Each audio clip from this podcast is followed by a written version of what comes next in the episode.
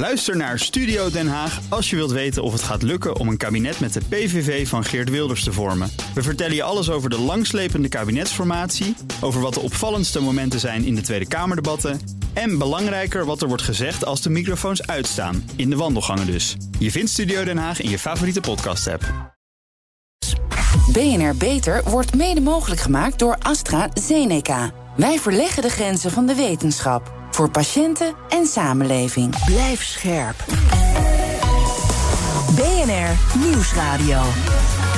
Beter. Harmke Pijpers.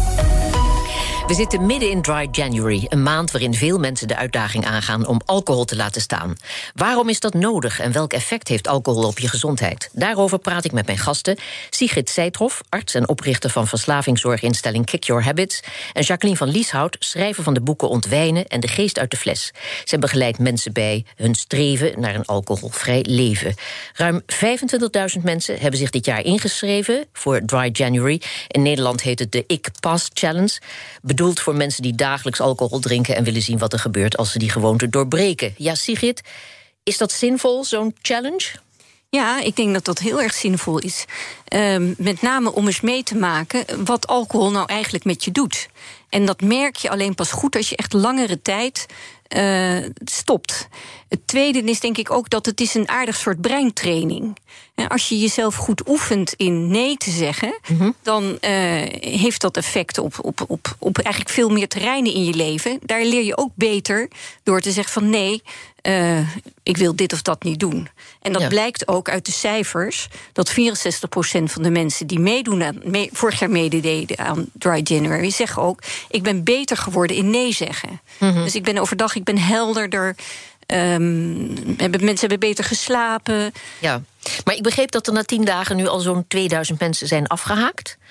Uh, het is een maand onthouding, vraag ik me dan af. Is dat wel genoeg om een patroon van elke dag drinken te doorbreken? Nou, nee, ik denk dat als je uh, iemand bent die zegt: Ik wil uiteindelijk graag toch af en toe drinken, mm-hmm. dan uh, kun je beter dat een tijdje langer niet doen. Um, maar het is ook een beetje zo dat als je echt wat wil veranderen in je leven, dan is dat niet zomaar gebeurd, maar het duurt ook geen eeuwigheid. Mm. En de effecten van niet drinken merk je eigenlijk al, he al heel snel. Binnen 1, 2 weken mm. slaap je gewoon anders. Ja, maar als je dit soort initiatieven nodig hebt om een maand te stoppen met drinken, heb je misschien meer behoefte aan een goede therapeut, schreef een columnist in de Volkskrant. Heeft hij een punt? Uh, ja, god, we, lopen allemaal bij de therapeut uh, in Nederland. En uh, helaas is het zo dat veel therapeuten het eigenlijk niet helemaal niet zoveel zo hebben over de drinkgewoontes van mensen. Sterker nog, ik zou zeggen dat therapeuten moeten het daar veel meer over hebben. Ja. Maar ik denk, we kunnen dus ook echt heel veel zelf doen. We hoeven helemaal niet naar de therapeut. Ja, dat is goed nieuws. Maar de Gezondheidsraad uh, adviseert maximaal één glas per dag... en minstens twee dagen per week helemaal niet drinken. Dat komt dus neer op maximaal vijf tot zeven glazen per week. Ja, met zo'n advies zou je zeggen... ach, zo erg is zo'n dagelijks wijntje dus niet. Kennelijk. Nou, weet je, hij, qua aantallen heeft de Gezondheidsraad gelijk. Mm-hmm. Maar het enige is dat dat ene glaasje per dag. Dat lukt ons niet. Dus daar zit een beetje een, een onhandigheid in dit advies. Wou je zeggen dat het beter is om die zeven glazen in één dag op te drinken? Nou, dat zou je bijna zeggen dat dat zo is. Het is in ieder geval, je kan veel beter niet drinken en af en toe wel. Want het is namelijk het zo, alcohol ontremt. Ja. Dus op het moment dat je één glas gedronken hebt... wil je gewoon van, je hersenen dwingen je als het ware om meer te drinken. Dus dat, mensen zeggen altijd, wil dolgraag één glas drinken per dag... maar dat lukt niet. Dus je kan ja. beter niet en soms wel. Jacqueline, hoe sta jij daar tegenover? Ja, ik ben het daar helemaal mee eens. Want ik zei altijd. Uh, mensen zeiden wel eens tegen mij toen ik stopte. En ik had helemaal niet het besluit genomen om dat voor heel lang te doen. Van, maar je kunt toch één glaasje nemen? Zeg, ja. ja, dat kan wel. Maar het enige wat dat me geeft, is het verlangen naar een tweede. Ik denk trouwens dat het ook belangrijk is om te weten dat de Gezondheidsraad met één glas 100 milliliter bedoelt. Mm -hmm. Dus dan moet je 7,5 glas uit een fles wijn schenken. En dat doet bijna niemand. Nee, want het zijn tegenwoordig van die ordinaire grote Bellen. Ja. ja. Dat valt mij ook op. Ja. ja. Zegt Sigrid, de 25.000 mensen die zich hebben ingeschreven voor deze uitdaging... die vormen maar een heel klein deel van de mensen dat dagelijks alcohol drinkt. De helft van de Nederlanders drinkt meer dan de Gezondheidsraad adviseert... en heeft er dus baat bij te minderen. En naar schatting zo'n 10% van de Nederlanders tussen de 18 en de 65 jaar... is problematisch drinker. En het komt neer op meer dan een miljoen mensen... Ja, dat vind ik toch wel een schrikbarend aantal. Dat is een schrikbarend aantal. En uh, het is een behoorlijk uh, onzichtbare groep bovendien. Hoe kan dat? Nou, omdat alcohol is zo ontzettend vermengd met ons, ons hele leven. En alcohol is trouwens ook een fantastisch middel. Mm -hmm. Want um, als je ongelukkig bent en je hebt stress, helpt alcohol direct. Hè? Stress en vermoeidheid verdwijnen als sneeuw voor de zon. Aan de andere kant, als je, als, je, als je iets leuks aan het doen bent en je voelt je fijn, voel je nog iets fijner met een glaasje alcohol erbij. Dus alcohol is iets geworden in onze samenleving, wat, wat uh, ons leven is eigenlijk doordrenkt van alcohol. Hm. En um, ik denk zeker bij vrouwen. Bij mannen zie je het nog wel. Hè. Een man heet ook wel een beetje stoer misschien als hij aangeschoten is in het café rondhangt. Maar met name veel vrouwen zijn eigenlijk stille drinkers. Ja. Die um, verstoppen het vaak dat ze, dat ze drinken. Die drinken om hun, hun stress, ongenoegen en, en depressies uh, te verdoven. Ja, Jacqueline, voor mensen onder de 18 wordt drinken sterk ontmoedigd... omdat alcohol een negatief effect heeft op de ontwikkeling van het brein... organen, botten en hormonen. En dat geeft de indruk dat drinken na je 18e geen kwaad meer kan... want dan ben je dus inmiddels volgroeid. maar dat klopt dus niet? Nee, sowieso uh, zegt Erik Scherder, die daar natuurlijk uh, als het om hersenen gaat echt wat van weet, dat ja. je tot je dertigste eigenlijk helemaal niet zou moeten drinken. En als het gaat om die andere schade die je noemt aan, aan hormonen en dat soort dingen, dan kun je dat eigenlijk voor de rest van je leven doortrekken. Ja, maar alcohol is van alle tijden. Hè. In de Bijbel staat: drink met een vrolijk hartje wijn. En Jezus veranderde water in wijn tijdens de bruiloft in Cana. Maar was alcohol altijd al schadelijk? Of is het vooral de manier waarop we er nu mee omgaan die het zo schadelijk maakt? Nou, ik denk als jij vier keer per jaar een glas wijn zou drinken, dat je niet om zou vallen.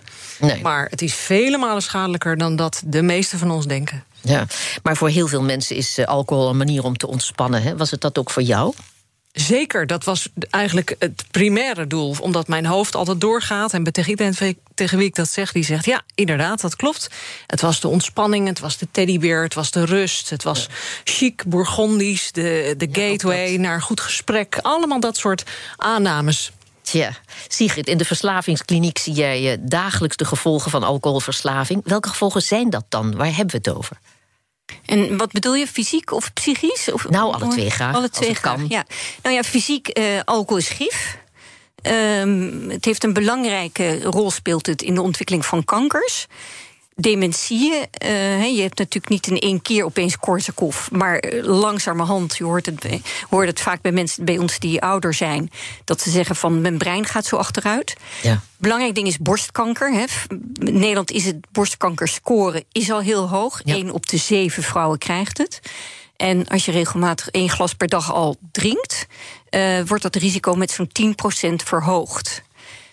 Uh, maar daarnaast is het denk ik uh, is het zo dat aan de ene kant maakt alcohol je stress heel snel weg, maar tegelijkertijd produceert het ook stress. Mm. Als je er is mooi onderzoek gedaan naar mensen die een depressie hadden. En daarbij was en dronken, alcohol dronken. En toen was de enige interventie die ze deden: laat die mensen stoppen met drinken. Ja. En vervolgens is eigenlijk na een paar weken al, is bij 70% van die mensen is die depressie weg. Ja. Dus dat wil zeggen dat alcohol in negatieve zin ontzettend veel doet met onze levens. Ja. Overgewicht bijvoorbeeld. Ik vind dat er in de voorlichting rond overgewicht, dus om, bij afvallen, dat dat eigenlijk veel te weinig gaat over alcohol. Ja, het wordt nooit gevraagd. Nee, alcohol uh, doet iets met de calorieën natuurlijk. Mhm. Er zitten veel calorieën in. Maar bovenal, je raakt ontremd door alcohol. Dus wat doe je s'avonds? Je duikt die ijskast in. Ja, maar goed, als ik dat allemaal hoor, dan denk ik... waarom wordt er dan niet massaal alarm geslagen... en zet de overheid, verzekeraars en wie nog meer, medici ook maar... niet in op het rigoureus verbieden van alcohol?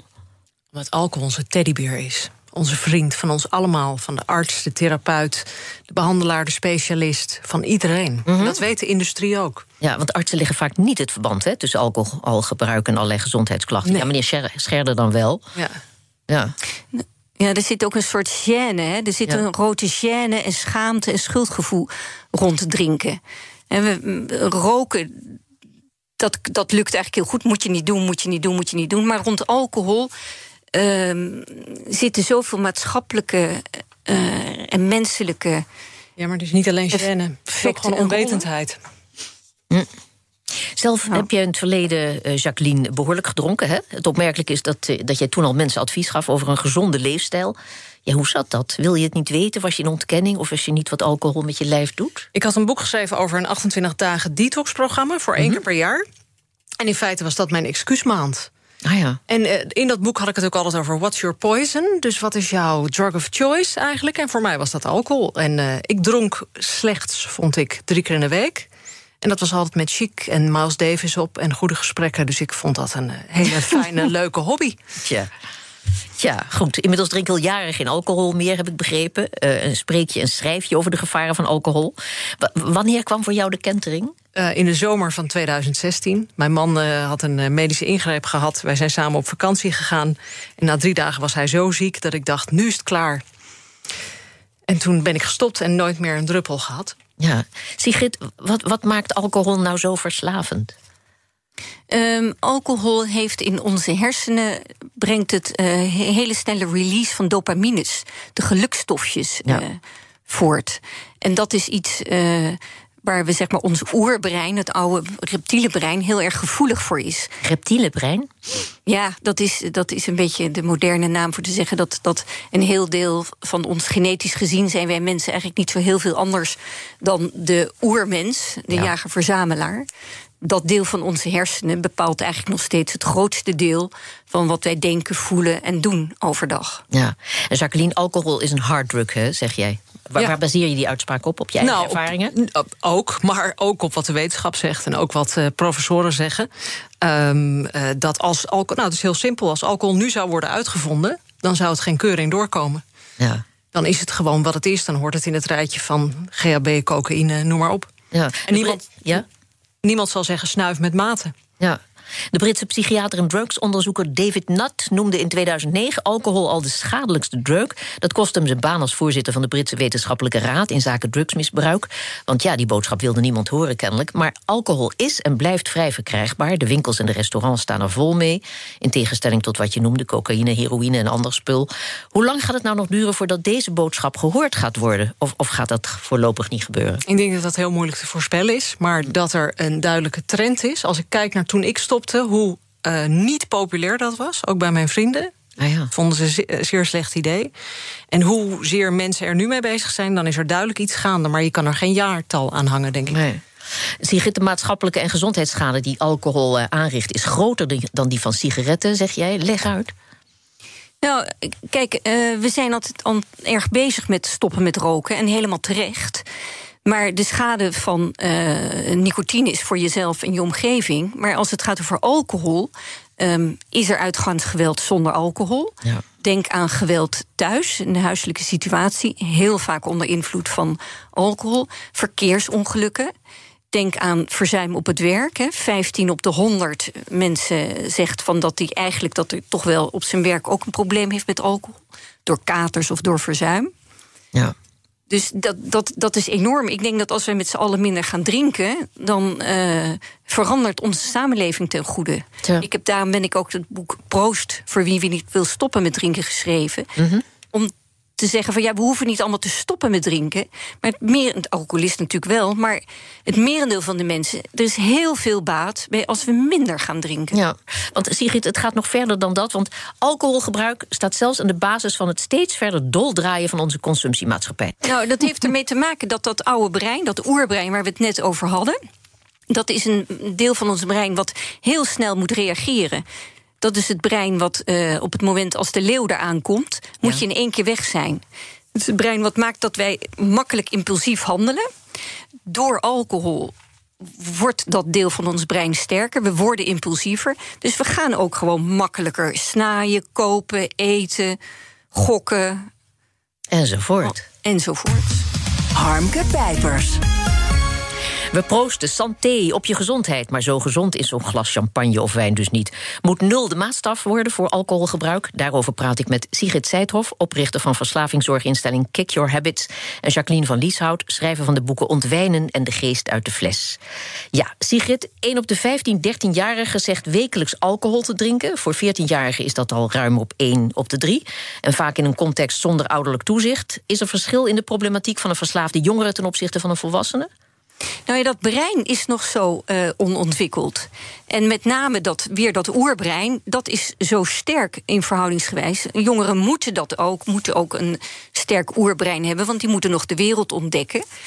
Uh, maar dat wil ook zeggen dat dat jonge brein is heel kwetsbaar voor schade. Ja. En alcohol is gif en veroorzaakt schade. Ja, Jacqueline, alcoholvrije drankjes, hè, zoals uh, Radler, 0% bier en, en mocktails, maar ook alcoholvrije wijnen, whisky en gin worden steeds populairder.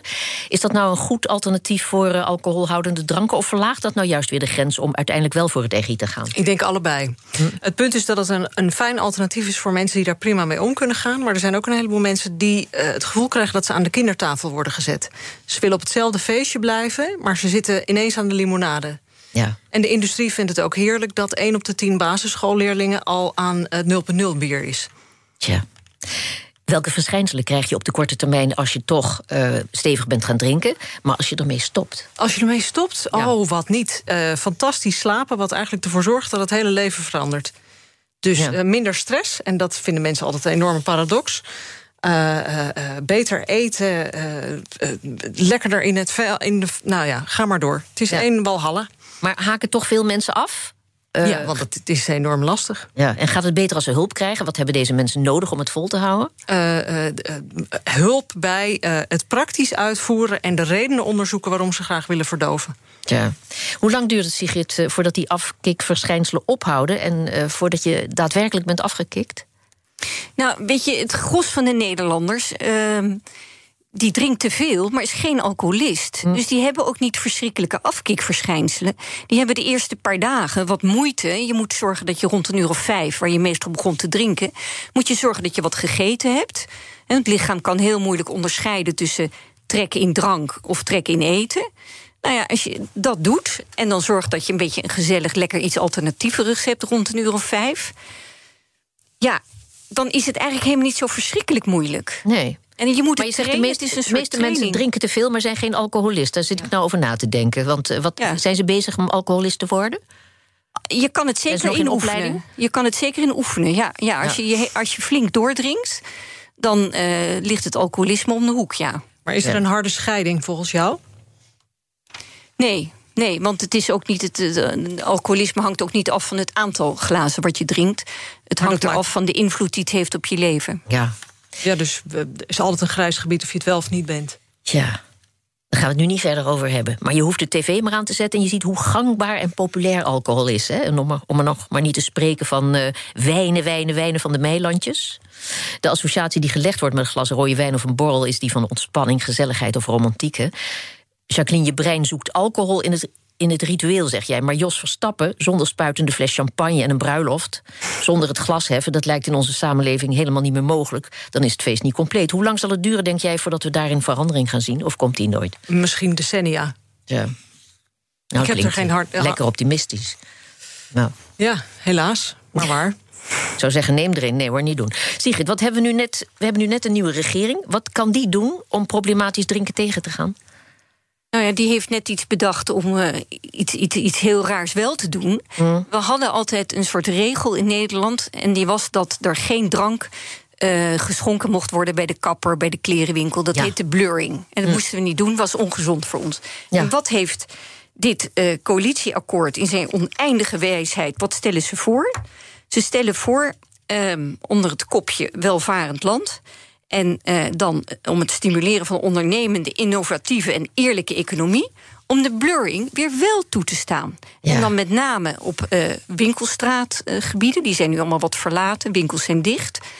Um, en dan om daar de alcohol wel weer toe ja, te gaan nee, staan. Ik heb het meegemaakt in zo'n keurige plooirokkenwinkel in het Gooi. Dat u wilt u een glaasje nou, nou ja, ik, ik, vind het zo ordinair, mevrouw. Nee, dank u wel. Nee. Goed. En het is, nou ja, ik, toch wel, het is, ik kan het me niet cynischer voorstellen mm. dan dat een overheid voorstelt dat we in winkelgebieden, om het daar weer wat gezelliger te krijgen, mensen weer te gaan laten drinken.